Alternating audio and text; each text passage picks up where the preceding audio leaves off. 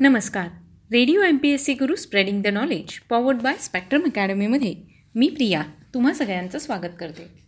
मित्रांनो आपण व्यक्तिविशेष या सत्रात सामाजिक कला क्रीडा विज्ञान तंत्रज्ञान याचबरोबर भारतीय स्वातंत्र्य चळवळीत ज्यांनी स्वतःचं बलिदान दिलं आहे याचबरोबर भारतीय स्वातंत्र्य चळवळीत उल्लेखनीय अशी कामगिरी केली आहे.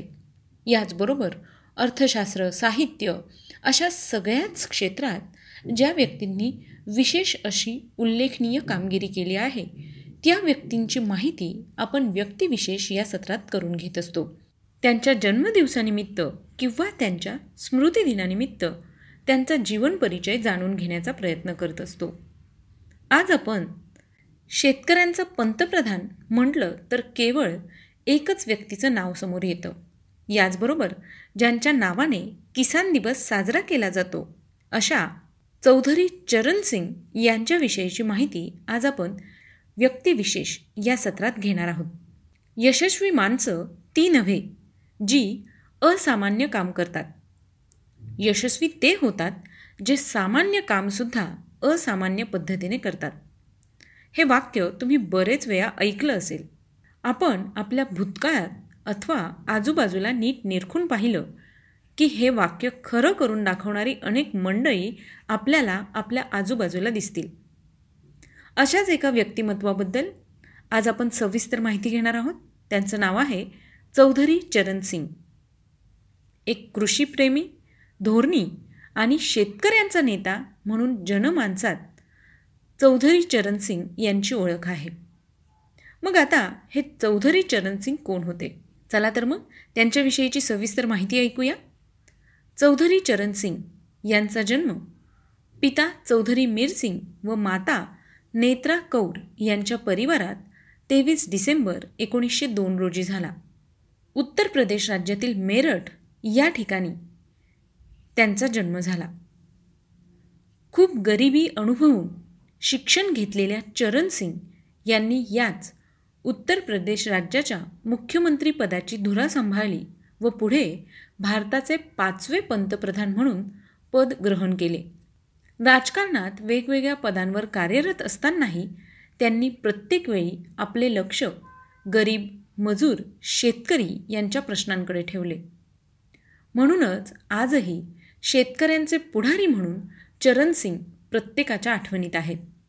चरण सिंह यांनी नूरपूर गावातूनच आपले प्राथमिक शिक्षण पूर्ण केले. पुढे मॅट्रिक ते मेरठच्या सरकारी शाळेतून ते उत्तीर्ण झाले. चरण सिंग यांनी विज्ञान कला या क्षेत्रात पदवी मिळवली आणि पुढे ते वकील झाले. एकंदरीतच चरण सिंग यांचे बालपण अत्यंत साधे व गरिबीत गेले. अनेक मजदूर शेतकरी इत्यादी लोकांच्या सहवासात ते वाढले होते. चरण सिंग यांचे वडील स्वतः शेतकरी होते.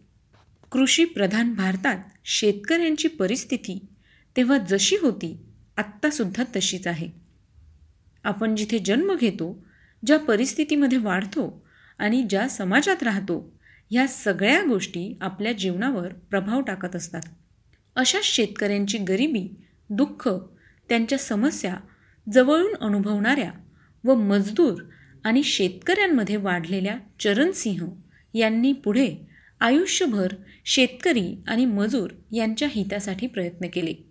चरणसिंग हे वकील असल्याने गाझियाबाद येथे वकिली करत असत. याच दरम्यान त्यांचा विवाह गायत्री देवी यांच्याशी झाला. पण काही माणसं फार वेगळी असतात. त्यांच्या कामापेक्षा काही वेगळेच त्यांना खुणावत असते. असंच काहीसं चरणसिंग यांच्या आयुष्यात झालं. वकिली वगैरे करत असताना त्यांना मात्र खुणावत होती स्वतंत्रता चळवळ. गरिबी जमीनदार समाज या साऱ्यांच्या बंधनात वाढलेल्या चरणसिंग यांना स्वातंत्र्याचे महत्त्व अधिक प्रकर्षाने जाणवत होते.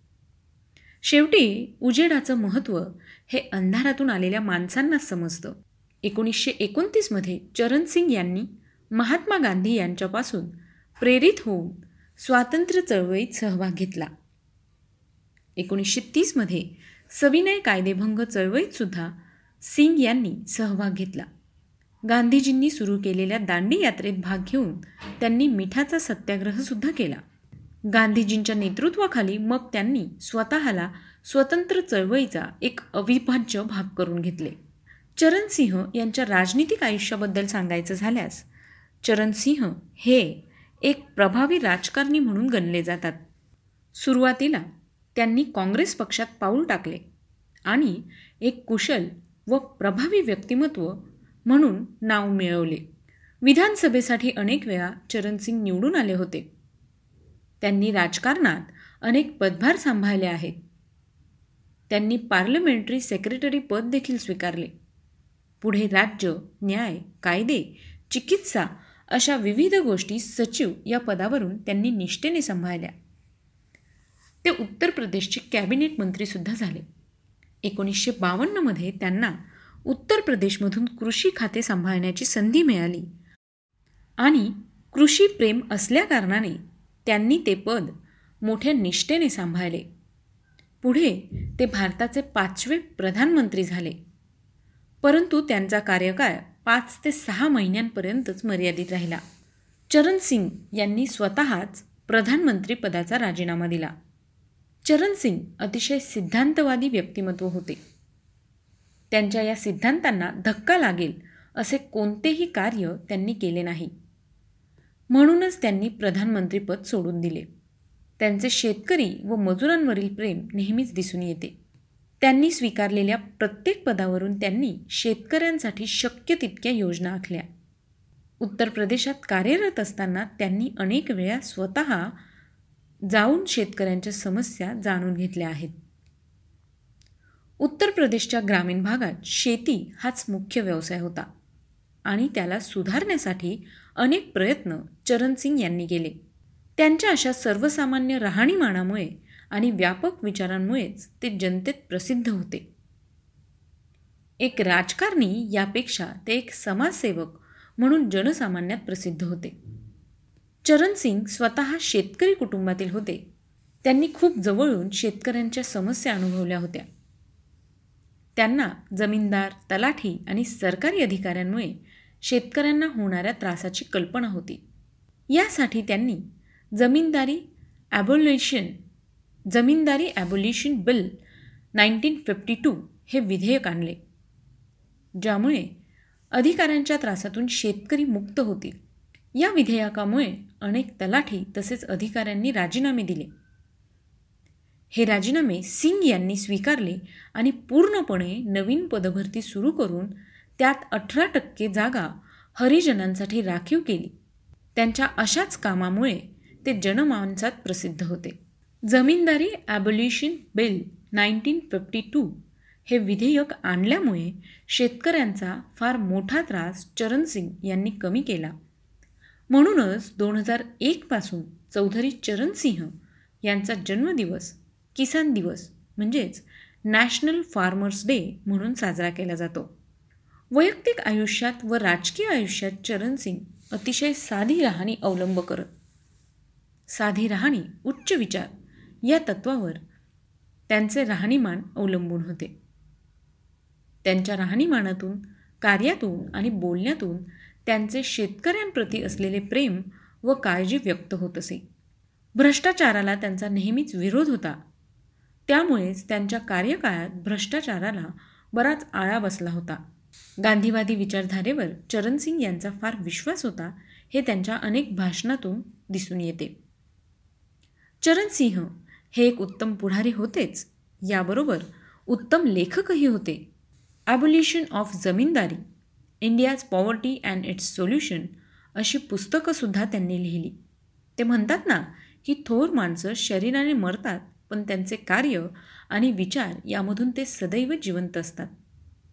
त्याचप्रमाणे एकोणतीस मे एकोणीसशे सत्त्याऐंशी रोजी जरी चौधरी चरणसिंग अनंतात विलीन झाले असले तरीही त्यांचे विचार त्यांची कार्य आणि लोकांमध्ये त्यांच्याबद्दल असलेलं प्रेम हे सदैव अबाधित आहे. तर मित्रांनो आज आपण व्यक्तिविशेष या सत्रात चौधरी चरण सिंग यांच्याविषयीची माहिती ऐकली. ते भारताचे पाचवे पंतप्रधान होते. तुम्हाला ही माहिती कशी वाटली ते आम्हाला नक्की कळवा. त्यासाठीच आमचा व्हॉट्सअप क्रमांक आहे शहाऐंशी अठ्ठ्याण्णव शहाऐंशी अठ्ठ्याण्णव ऐंशी. म्हणजेच eight six nine eight eight six nine eight eight zero मित्रांनो तुम्ही आता दिनविशेष आणि व्यक्तिविशेष हे सत्र तुमच्या स्पॉटीफाय म्युझिक ॲपवर देखील ऐकू शकता. त्याकरता तुम्हाला फक्त radio M P S C Guru एवढंच स्पॉटीफाय म्युझिक ॲपवर सर्च करावं लागेल. चला तर मग मित्रांनो मी प्रिया तुम्हा सगळ्यांची रजा घेते. पुन्हा भेटूया उद्याच्या व्यक्तिविशेष या सत्रात एका नवीन व्यक्तीचा जीवन परिचय ऐकण्यासाठी. तोपर्यंत घरी राहा सुरक्षित राहा स्वतःची आणि स्वतःच्या कुटुंबियांची काळजी घ्या. आणि हो ऐकायला विसरू नका radio M P S C Guru spreading the knowledge powered by spectrum academy